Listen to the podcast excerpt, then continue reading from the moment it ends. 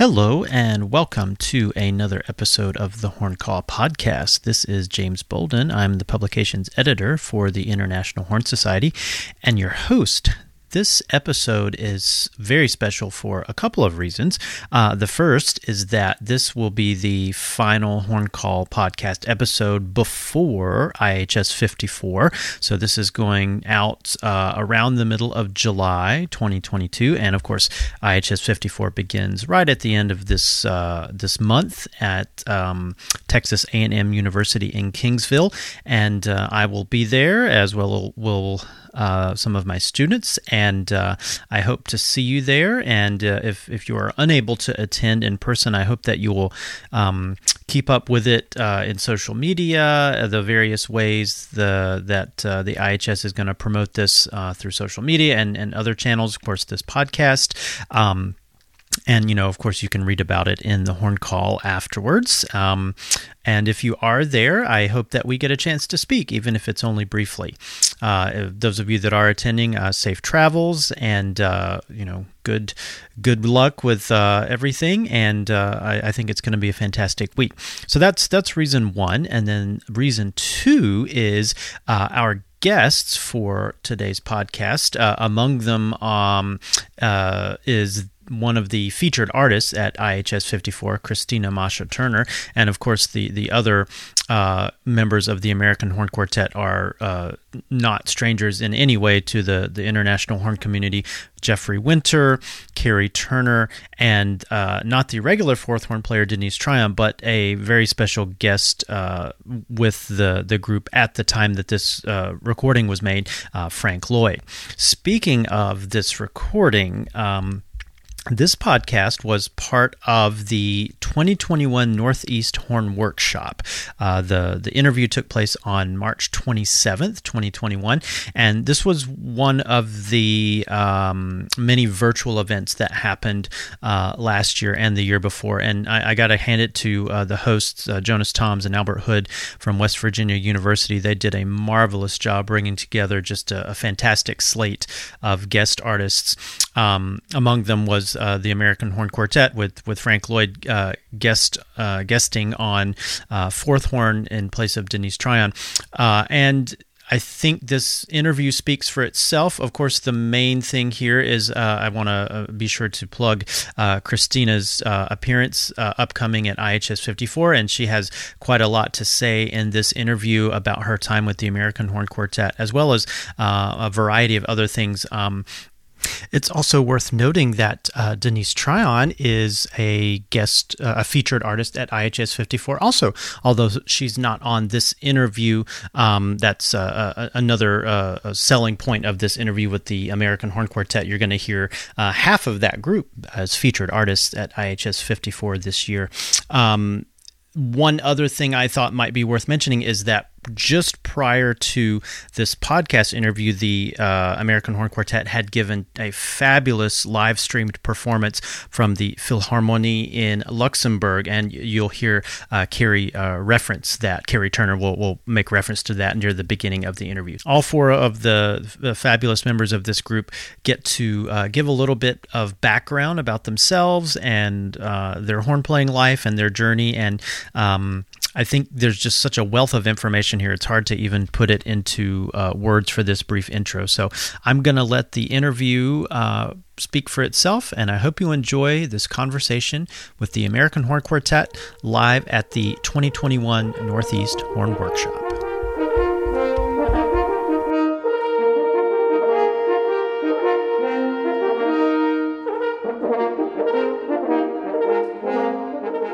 So glad to have you all here. And this is, of course, part of the Northeast Horn Workshop. This is a special live edition, uh, live and in person, uh, at least virtually, of the uh, Horn Call podcast. My name is James Bolden. I'm the publications editor for the International Horn Society, and I'll be your host today. But um, I want to put as much of the focus as I can on our special guest today, the members of the American Horn Quartet. So I think most listeners would probably be familiar with you, but maybe we could go around and just have you introduce yourselves. Sure. Uh, hi, James. Uh, first of all, my name is uh, Kerry Turner. And I am actually a, a dual citizen, American and Luxembourger. So that's why we got this. This is where I worked for forever in the Philharmonie in Luxembourg. So, uh, and uh, then pass it on to you. I get my technology sorted out here. Hi, I'm, I'm Geoffrey Winter. Um, I originally hail from Seattle, Washington, uh, but I left there probably in, uh, 1980 was I think the last time I actually lived in the area and uh, started out playing horn in uh, Venezuela and then moved on to Germany. And I've been principal horn in the Beethoven Orchestra of Bonn now since 1989. So that's quite a while. Um, and off to you. Hi, James. Um, I am, like you, Kristina Mascher-Turner. I am, like you, an alum of the University of Wisconsin Madison. I'm originally from Oregon, and I moved to Berlin in 1994 to do my master's degree there. And I just fell in love with Europe and stayed. So I was also, I played for five years in various orchestras in Berlin, and I was in the Odense Symphony Orchestra in Denmark. For several years, I was solo horn of the Brussels Philharmonic, and then I moved to Luxembourg, and now I'm back in Brussels. Hello, my name is Frank Lloyd. Um, I'm the only non-member of the group here, a guest, uh, and I've very much enjoyed playing with the group again. My, my music uh, career started in Cornwall in the UK. Um, I, w- I was in the um, in the Royal Marines for a few years before going to the Royal Academy, and then to Scotland for my first orchestra. Um, after 19 years in London, after that, I went to Germany, and that was in 1997 where I took up the professorship at the Folkwang, uh, Folkwang Hochschule, which is now the Folkwang University of Arts. And I've just retired from there at the end of February. So I'm enjoying my first few weeks of retirement doing this. well, thank you so much. And uh, I, I do want to mention that uh, your regular fourth horn player Denise Tryon could not could not be here today, but I, I don't think you could have found anyone better to sit in that chair besides Denise. yes, uh, there's a little story behind this actually. Uh, Jeff has actually, uh, sorry, Frank has actually played with the group as a replacement before. It has happened over the years that one of us could not get free for a quartet concert, so Frank has done it. But it all really came together in China at a Chinese, uh, huge Chinese horn festival what three years ago, and uh, where Denise was with us. That was our the first launch of the new American Horn Quartet. And Frank was there as well as a soloist. So we asked him to join us on Kozlov Tetuan. And he also, Denise went home early, so he joined us on a, a portion of those concerts as well. So he has tradition with us uh, as, as sort of the, the fifth member of the group. Wonderful. And uh, I, I, guess I should have asked this at the beginning, just to make sure that I, am being as respectful of your time and schedule as as we need to be. What when do we need to finish this up? Because I could I could go for like six hours with questions about things, but we don't have that much time. it's it's more or less open ended. They're they're they're been they've been really really cool here at the Philharmonie, very loose and very relaxed, and so. Uh, you know, we don't need to go forever, but but because we're tired after the concert. But I like talking to you guys, so uh, that'll be no problem. We can. Well, sure. No, there's no there's no time limit particularly. Okay, yeah, and you can kind of uh, you can give me a subtle signal or something like this when it, when it's time okay. to be done. it's it's actually the only people we have to think about is our technical crew. So whenever you guys are ready to take off, let us know. They'll just cut the feed, and then that's right. That's right.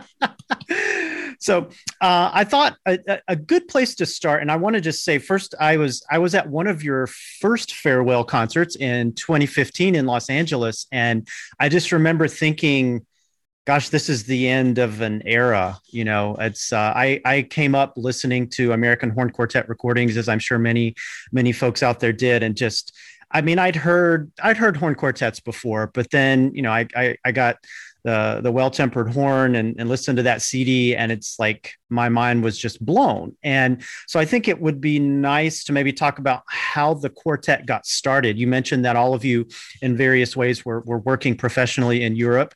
Um, how did you cross paths with one another and, and how how did the quartet come to be a reality? I think I'll chime in on that one for a bit. sure. Um, the uh, the original American Horn Quartet um, was founded by uh, four Americans who lived in Europe, um, actually in 1982, um, with David Johnson and Sean Scott, and help me here. Uh, Bob Pate? No, no, John Levin and um, Glenn Bjorling. Glenn Bjorling. Um, and they got together and it was just to, to have a good time for the most part. Um, but then uh, David and John Levin decided, you know what, we'd actually like to try and make this go mainstream. Um, and uh, Glenn and uh, the other fellow, they weren't so interested. So John and David uh, started looking for other people to come and join the group to take it seriously.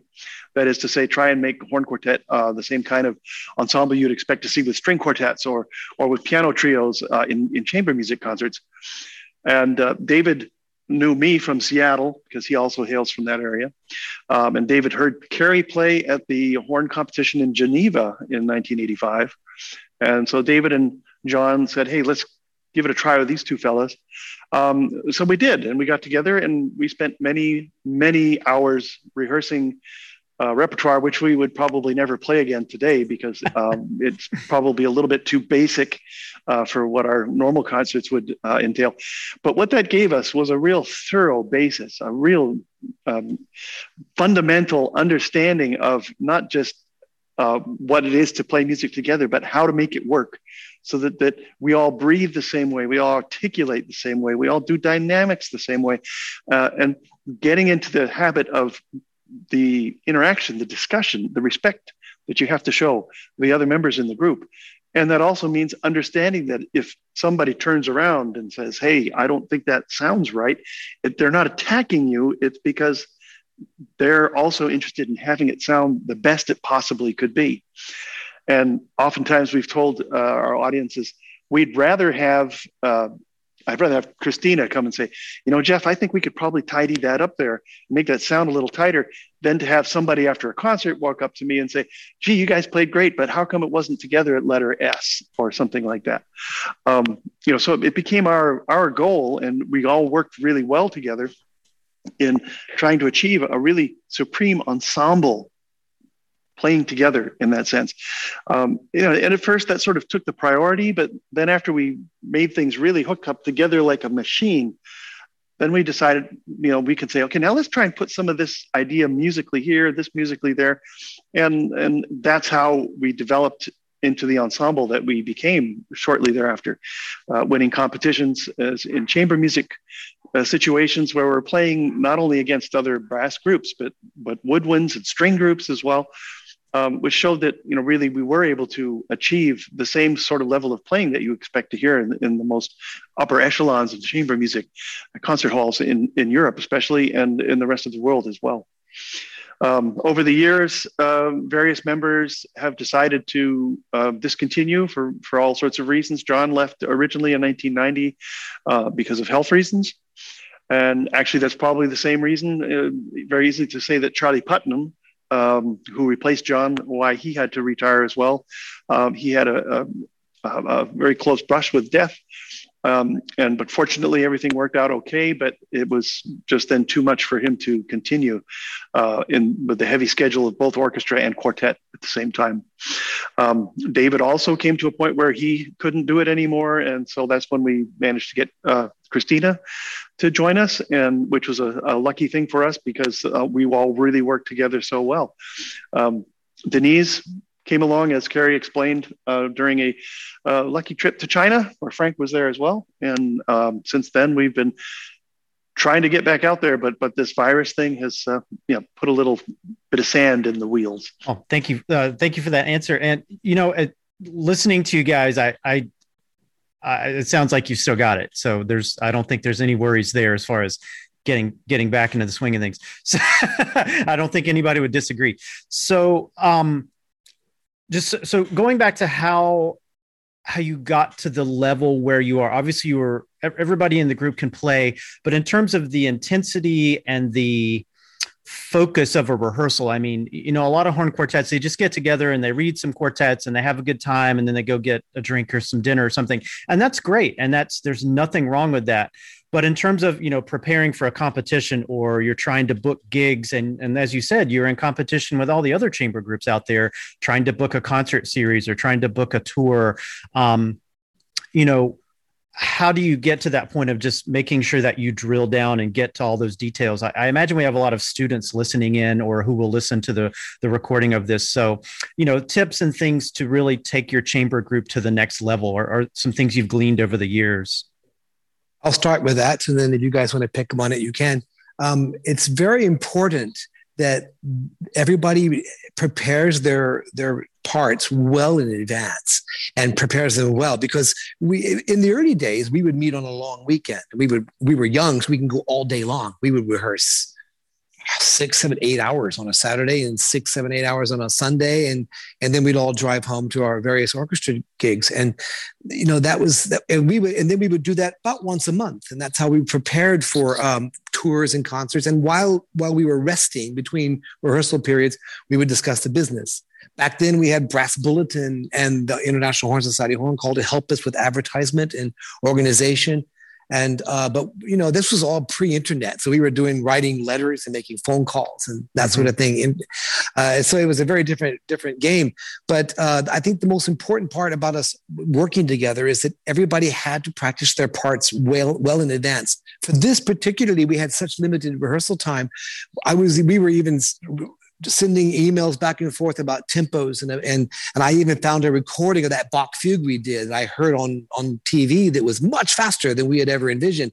So I sent that to them and said maybe we ought to up the up the speed a little bit on this. We discussed that for a while, and uh, we were this is even before we ever met and played. We were discussing all these details in advance, and and we we talked about the program and and uh, who was going to talk and who was going to discuss what. So we did all of our preparation in advance so that when we got together, it, we could just be right to business and sat down and we started playing. And also, cues were all written in our parts already. We, everybody had written it exactly who gives what cues, how long the fermatas are. It was all very well planned in advance. And it's always kind of been that way with the American Horn Quartet. We were, these guys were really, really you know hard policeman about making sure everything was written in your part and and that you did exactly like you did the last time we met. You know there were no no free spirits suddenly in the middle of the group. And also we delegated responsibilities so um, so one person i do I obviously the, doing a lot of the talking and a lot of the composing and Jeff did a lot of the uh, online work and all the computer business. Uh, we've kind of shared a lot of the hustling part of it, and uh, so uh, every we dealt. And after concerts, for instance, it was always Charlie's responsibility to pick up the folders and make sure we have our mutes because we were out front signing CDs or whatever. So we delegated um, different tasks, uh, uh, setting up chairs, setting up the shell behind us. Everybody had something they had to do so that not one person was holding the ball, which is so often the case. So often you have one guy that does everything, and that guy gets really bitter and sick of it, and the and the group folds. So that's never really been the case with us. Oh, that's that's an awesome answer. Well, sorry, I was sounds like I was about to jump in on uh, Kristina's. Uh, go ahead. No, not at all. It's fine. I was just going to kind of dovetail with what Kerry was saying. That I think that one of the secrets of a successful chamber music group is that all of the members of the group share the same vision for the group. You have to make that group a high priority. If you decide, if three of the people in a quartet decide, we really want to make it, we want to do competitions, we'd like to tour, we would like to make a name for ourselves. And the other guy, just like, now let's just drink beer and play quartets and go home, then you everybody is going to have disappointment because you haven't decided that you all value the group in the same way. So I think that something that has made the American Horn Quartet so successful over the years is the willingness to make sacrifices for the group time wise and simply a matter of making that group and those tours absolutely holy so that you can shove all kinds of other things out of the way paying for subs if you have to whatever it takes. So i think that that's a very very important element. Another thing i think that makes a chamber music group work is you can have four really stellar soloists in a quartet. But if you don't have the willingness to play together as a chamber group, to listen to one another, to subsume your own individuality into the group, and then only you come out when you need to for solos, then you end up with it's like some of these football teams where you have a bunch of prima donnas, but there's absolutely no cohesion and they're not going to win games. So I think one of our secrets is that we really think that the quartet is more important than the rest of us all put together. Well, that's fantastic. And I was going to ask uh, Frank a question since, you know, you, have mentioned that you've played with the group before, but you were very much kind of coming into this program and, you know, filling in for someone. How, how do you approach you know, it'd be like if you were subbing with an orchestra, right? And it's an established section and you're going to have to try to fit in. Do you have any tips or suggestions for those that that may encounter a situation like that in their own careers of, you know, fitting in as quickly as you possibly can? It's um Kerry has already mentioned this as one of the most important factors at all is learning the dots. That's how we say it, learning the music before you get there. So you can concentrate on the contact and the musical elements, the breathing, and all of the finer points of making music, um, in chamber music, um, and not wasting any time or, or diverting your attention to reading your music. Learning, still learning your music. There's nothing more frustrating than being in a in a chamber group and, the, and there's one person who haven't who hasn't learned the music and is always two steps behind everybody else because they're still learning their part. That holds everybody else up, and it's very frustrating and time consuming and, until you can get them on board. And it's the same thing working with an orchestra. I'm quite often working with a, a chamber orchestra, and the first thing I'll do is look at the rep. Oh, I don't I know what what symphony is that? It's a Köchel five four three or whatever. I'm going to look it up. What key is it in? It's really important for us as horn players. What key is it in? If it's going to be a, a classical piece, uh, Haydn Mozart symphony, you really want to know what key it's in. So, and uh, if you need to, you're going to download the music. It's very easy to do that these days and get prepared. So there's not any surprises when you arrive up, and you're not going to disappoint anybody who books you because you're a well-known player. You, they expect you to be able to produce the goods, and for you're doing it for your own benefit as well, um, playing to the standard that is expected of you. Preparation is really the most important thing. I could say. Thank you. Uh, one of the things that before I heard the group in, in person many years ago, I had only previously listened to recordings of you. And, you know, just listening to it as kind of an uninformed student, I would have assumed that you all played the exact same horn, the exact same mouthpiece.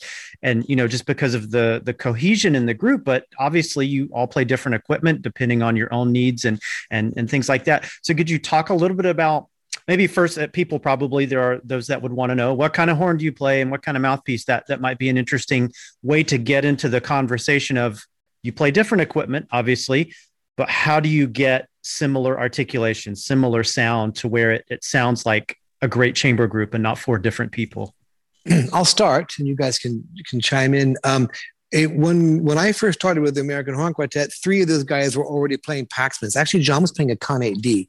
But uh, Jeff and David were playing Paxman triples, and they told me straight away, "You're probably going to need a Paxman triple to play this rep."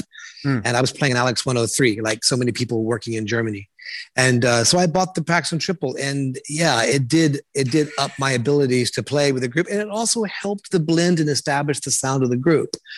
Over the years, we all kind of went rogue with different instruments. Now I'm playing a horn by Dietmar Dürk. Kristina's playing on a uh, Rico Kühn. And Frank T, on this particular gig, you're you're playing uh, you're playing your Alex. You're going back to Alex 103. Uh, Denise, I think, plays a Rauch, right? Is what she usually plays with the group. So yeah, we play four different horns now. Jeff, you're still on your Paxman? Yeah. So we all play four. It is it, it kind of does go against traditional wisdom that says you have to have the same instrument in order to get that great blend. But anybody that knows, anybody who has played with great players know that's not necessarily the truth. Um, so we, I working with these guys on this particular project, that wasn't a problem at all. Blend and intonation was not a problem. It was just individual being able to play the stupid horn. That was the hard part. I'll jump in here just uh, for a little bit. Um, yeah, I'm playing uh, still a Paxman horn. Uh, it's a model 72 from 1987. For some reason, I've always been a big fan of Paxman horns from the 1970s and the 1980s. Um, probably because that's I encountered those horns, horns when I was in college. Um, they were very popular in Los Angeles at the time, and uh, I've been chasing them down ever since. Um, but what we have discovered over the years is is that really, uh, yeah, a horn does influence the sound. Uh, that a, that a person has, but really it's seventy percent who's playing the horn. Um, uh, you could hand uh, you know a horn like mine to Frank, and he probably wouldn't sound all that different than he does on his 103, even though the instruments are incredibly different. The bores are very different. One is a triple horn, the other one is a, is a regular double horn, but because it's mostly the chops of the person who's actually playing. And uh, you know, I'm I'm convinced. I mean, I've talked to many horn players who listen to our CDs, and if you listen to them carefully, you know exactly who's playing what. You recognize, say, David Johnson's sound from you know back in the first CDs that we recorded. You know that that David is playing that line. You know that Kerry is playing that line, and Jeff or John. Or it's actually very easy to hear who's playing what. But that also gives you the advantage. You don't have four absolutely identical sounds. So you can you can plan something. We have a piece by uh, a favorite uh, friend and composer of ours, Walter Perkins, and he wrote a concerto for us, um, which is five movements. It has an introduction and then four movements, each featuring one of the members of the group. And uh, Walt heard us play, and he you know thought, "Wow, David's sound is so big and round. I'll give him this you know, improvisational, slow movement. Kerry's got these this fantastic technique and can just go everywhere. So we'll give him this super fast movement. Jeff's really boring, but he can play six eight really well. So we'll give him that.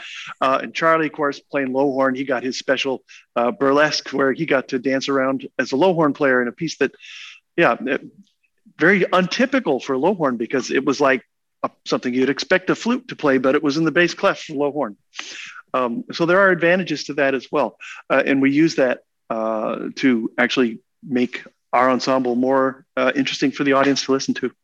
Thank you. Now, now speaking of um, new pieces and new repertoire, uh, you mentioned, of course, everybody should come into the first rehearsal basically having learned their part. But let's say, you know, Kerry's working on a new piece for the group or wants to try some things out. Is how does that work in a rehearsal where you're basically tackling uh, brand new repertoire uh, for, for your ensemble? The first, th- the first thing I'd say is, Kerry, if it's really hard, don't give it to me. Um, how do we do that? Well, we we actually did this because before we did the last the last tour before the pandemic, uh, I had written in a, a, setting of "She Moved Through the Fair," an Irish folk song that I've always loved, and um, I wanted to do some special effects in there that included Denise had to do multiphonics. So I contacted her and said, "Can you do these multiphonics? Can you sing this while playing?" And uh, uh, do we have i wanted to have somebody leave the stage and could you is you do you have enough time to leave your chair and i asked them straight out will you pull this off if you get up and leave during that spot play that and come back and so um, I I'll write the piece by hand, manuscript, um, thinking about the player. When I when I write on the our arrangements and the compositions, it says K G uh, K and D. It doesn't have first, text, second, third, and fourth. It has our initials of who's playing it and I send it to Jeff, who uh, then will make nice computer parts for us, and uh, then we'll and then we send the parts out. Everybody has a chance to look at it, and we come back. Now the thing about my music is that this group already knows how to play my stuff. So I don't need to explain that much, really. They pretty much know what, what's going to happen. In fact, they'll even change stuff. They've changed stuff very often in my pieces. Now, that is, let's do this. Let's switch that part. Let's, you know, there's been times special effects when they've changed things. So they, they do that pretty well. When we have a brand new piece uh, that we're going to be working on, um, we have to sit like everybody else. We have to kind of sit down and reconstruct it and figure it out, have the score in front of us and listen to a recording if there is one. Um, but but basically, you know, I'll talk them through it once on one of my new pieces or new arrangements, and uh, they pretty much get it right the first or second time usually. no, that's great.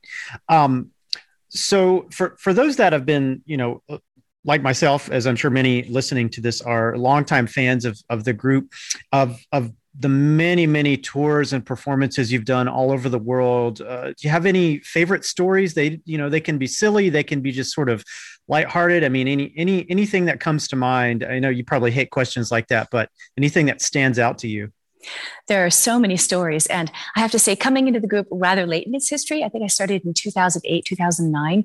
I was the heir to hearing all of these stories. Oh, the last time we were here, this thing happened or that thing happened. And so I was so excited to finally make some stories of my own. Some of them are silly, some of them are wonderful. But I do remember one moment that always makes me laugh when I think about it.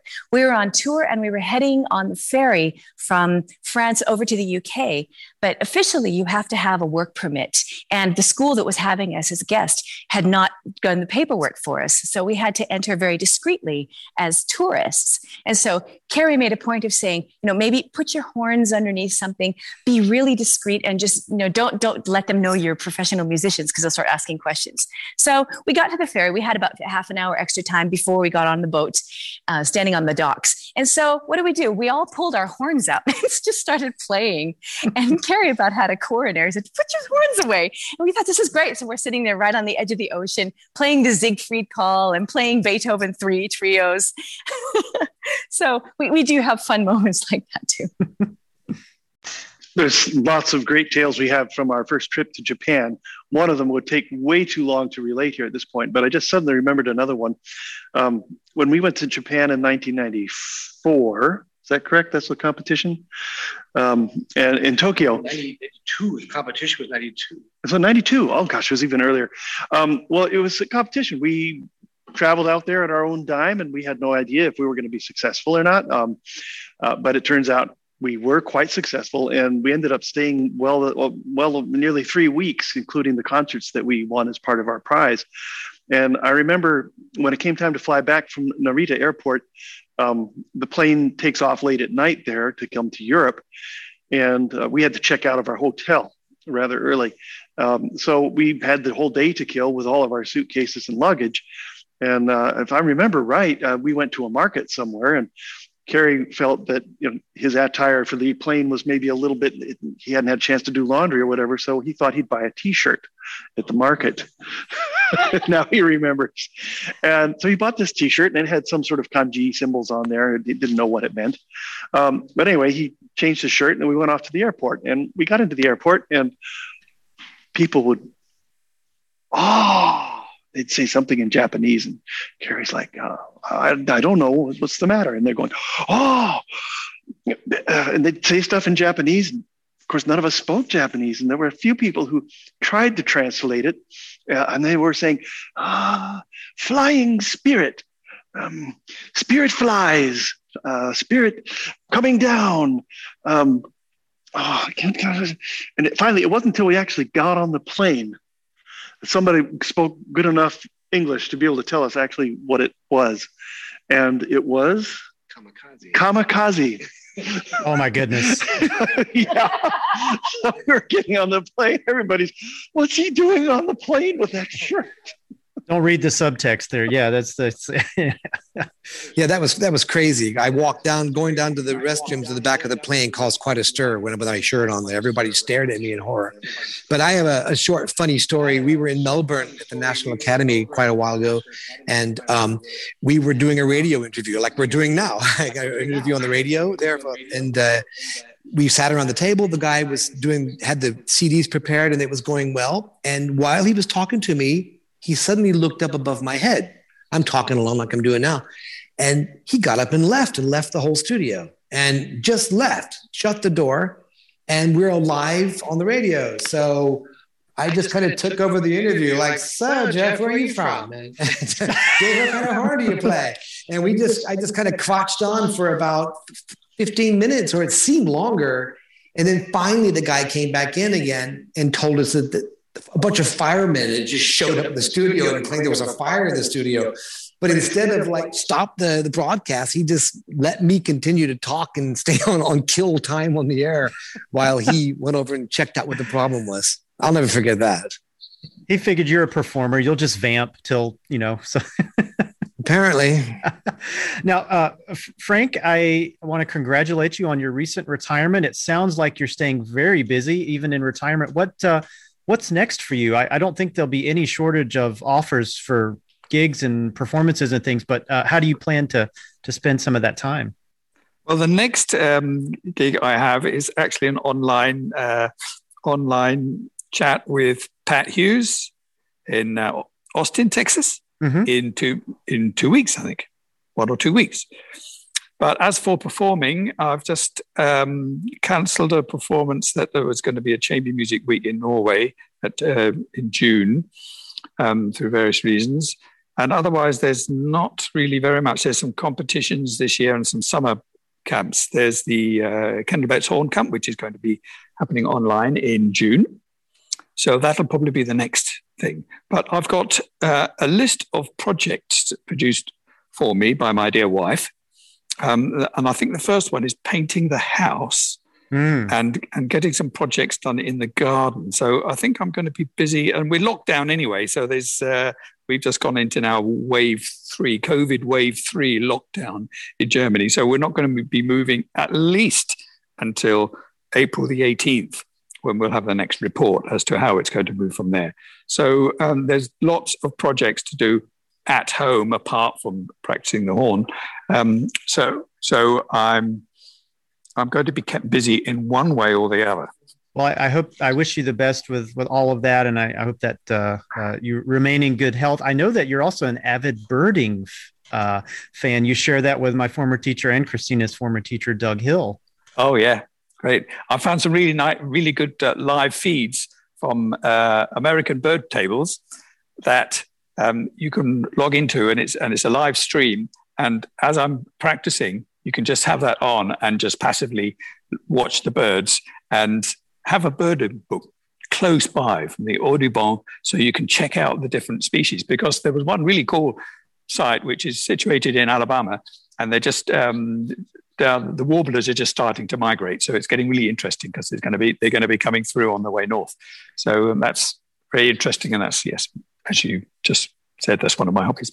yeah, I imagine that's quite relaxing to to to watch. Yeah, there's yeah, because you, yeah, you don't have to participate. You can just be very passive about it, but it's really interesting. Increasing Good. my uh, my American my US bird count. um, I I I want to thank you all again so much for giving of your time. I know you you you, you want to go celebrate this fantastic concert you just gave, so I don't want to keep you too much longer.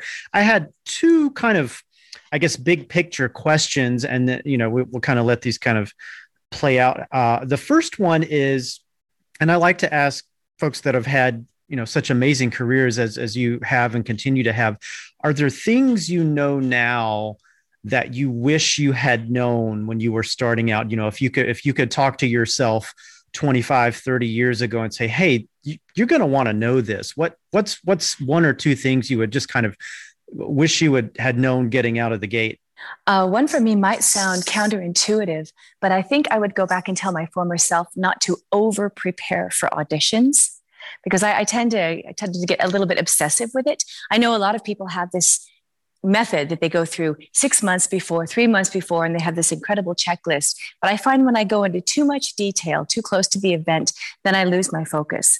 So I have to start off with kind of a big picture and then work my way into the details. But towards the time of the audition, just relax and just play and just go out there kind of with a almost like a killer instinct and just go for it. And I think that uh, quite often when I was younger, I would choke up because I was so stuck in the details. And I wish I had known that at the time. I'll sort of answer that question backwards. Um, it, I'll look back at something which I did do, which I would highly recommend to anybody else at this point. Um, and that is uh, competitions. Um, hmm. When I first went to Europe, I know I was just happy that I'd gotten the job, and uh, it was only after I'd met up with David and with Kerry, I realized, hey, I'm still young enough to actually do solo competitions, not mm-hmm. just with the quartet, but uh, uh, as a soloist as well. And um, you know, looking back at that, that was one of the smartest things I ever did um, really helped me train and focus uh, to prepare pieces at the, really the highest level I possibly could. Um, so that's something I can encourage uh, all aspiring musicians to do, not just horn players. Um, I was talking to Frank the other day, um, and one of the things you know I hear now is the level of horn playing is so much higher than what I can hear uh, nowadays than it used to be. I mean, I, I kind of wonder if I would have had any success at the competitions that I did, but I'm really glad that I did do them now because it really taught me what steps you have to do to work a piece up to the level where you can really make everybody pay attention and listen to what you are saying with your music. Mm, that's great advice. Go ahead, Kerry. One, one quite serious. It sounds worse than it really is, but I wish that I wish somebody had told me exactly how boring orchestra life can be. it's pretty astounding, especially when you're used to playing with a horn quartet or with Kristina as a duo, or as a soloist. Um, you sit down in the orchestra, and my job here for many years was on third horn, and uh, it's it was astoundingly dull a lot of the time. The concerts were spectacular, and that's not to say I was better than they were. They were really great. It just the rehearsals were so tedious and long, and day in and day out, and I think to, to, you have to really analyze if you're a horn player or a musician in general, is orchestra really something you can do for the rest of your life? Because it could be, most players that I know have found times when it was just intolerably dull. And uh, I think I would have liked to have known that. And the other thing I wish that I would have known is I should have moved to New Zealand back last February because those guys yeah. really came out of this really darn well. And I would have just stayed down there for a solid year and a half. Good point. Good point. For my part, um, I would have um, worked more on my basics then because I, I, really ended up having to do things in reverse. Um, I could always play stuff, and I, I left out a lot of the real basic technique of, of horn playing. And it wasn't until I'd already been in an orchestra for two or three years that I realized things were going to have to change. And because uh, coming from the Marines, I had um, I got a lot of bad habits, a lot for marching band and everything. I'd got a lot. I was using a lot of pressure, and it's like I said, I could always play stuff, but it was really not going to hold me in good stead for the duration. So I was already in an orchestra by then, and I realised I was really going to have to change things. So we're moving back to London, going to the Royal Philharmonic Orchestra. I moved to third horn primarily, and it gave me a chance to start working at my technique. Now, a good a good technique is, is not flying around playing fast stuff. It's it's getting your support right, your breathing right, and and all of the basics which gets the air moving and how you're going to use that air. That is the most important thing that we have. And I didn't really have that then. And I had to go back to the beginning again. I would have liked to have had a really good training. My first teacher wasn't even a horn player. Um, have a really good grounding on that because a good technique, breathing, support, system is going to get you a lot further than just good talent. Technique is going to be more important. That will hold you in good stead and, and last you through your career um, primarily. That's something I wish that I would have had a chance to have had and not have to play catch up later on, several years down the line, when I was already professional and going back to square one as a professional and doing your basics uh, and having to still play to the standard expected of you and make changes at the same time is not a lot of fun, but mm-hmm. it necess- was necessary. That's amazing. That's probably several lifetimes worth of professional advice from the four of you in, in you know, five short minutes. Thank you for that. Um, well, and I guess to wrap things up, I think this being uh, the, the Horn Call podcast, it might be a good place to kind of bring things to a close by asking you um, to maybe share just a little bit about the importance of the International Horn Society to you, either personally or to your to your group as a whole. Uh, uh however, however you want to you want to tackle that question. Would normally defer to Madam Vice President for that, but uh, I can say a few words. I mean, I've been a member forever. Interestingly enough, I wasn't a, a member when I was younger. Uh, but William C. Robinson was one of my teachers, and he was very instrumental in setting up the International Horn Society. He was the first president, and uh, or the first he started it, the organizer, and he basically uh, insisted that I join. When I moved to Europe, it wasn't a big thing over here, and so I, I stopped being a member of that. But when the American Horn Quartet started, and we played, we were invited to the the, the huge celebration, what 20th anniversary in Tallahassee and I saw the huge support that people had, the almost bordering on fanaticism for not only horn and horn playing, all kinds of horn playing, from from jazz to to uh, to you know avant-garde and classical repertoire, but they really liked us a lot. And they've always been our, our principal fan base. And so I, I started a whole love affair with it. And over the years, you get to know so many people from around the world. And the only time you see them is when you go to the IHS things. And when the American Horn Quartet travels around the world, we meet up with these wonderful people again. But it's wonderful to have this big sort of family reunion at the International Horn Conference. I agree. Uh, my very first membership in the IHS was a gift from my teacher in high school. It was Professor Edward Kammerer at the University of Oregon, an incredible man. He sadly died back in 1993 of cancer. But he had started up the Emerald Horn Club, the Green Hornists. And as a young, fresh eyed horn player, I was so excited to come down and play with some adults and play horn ensembles.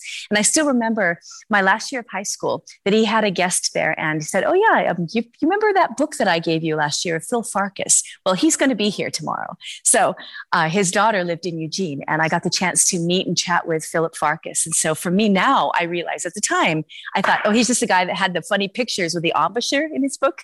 But I realized that actually he's kind of the, in many ways, the father of American horn playing. And it was an incredibly important experience.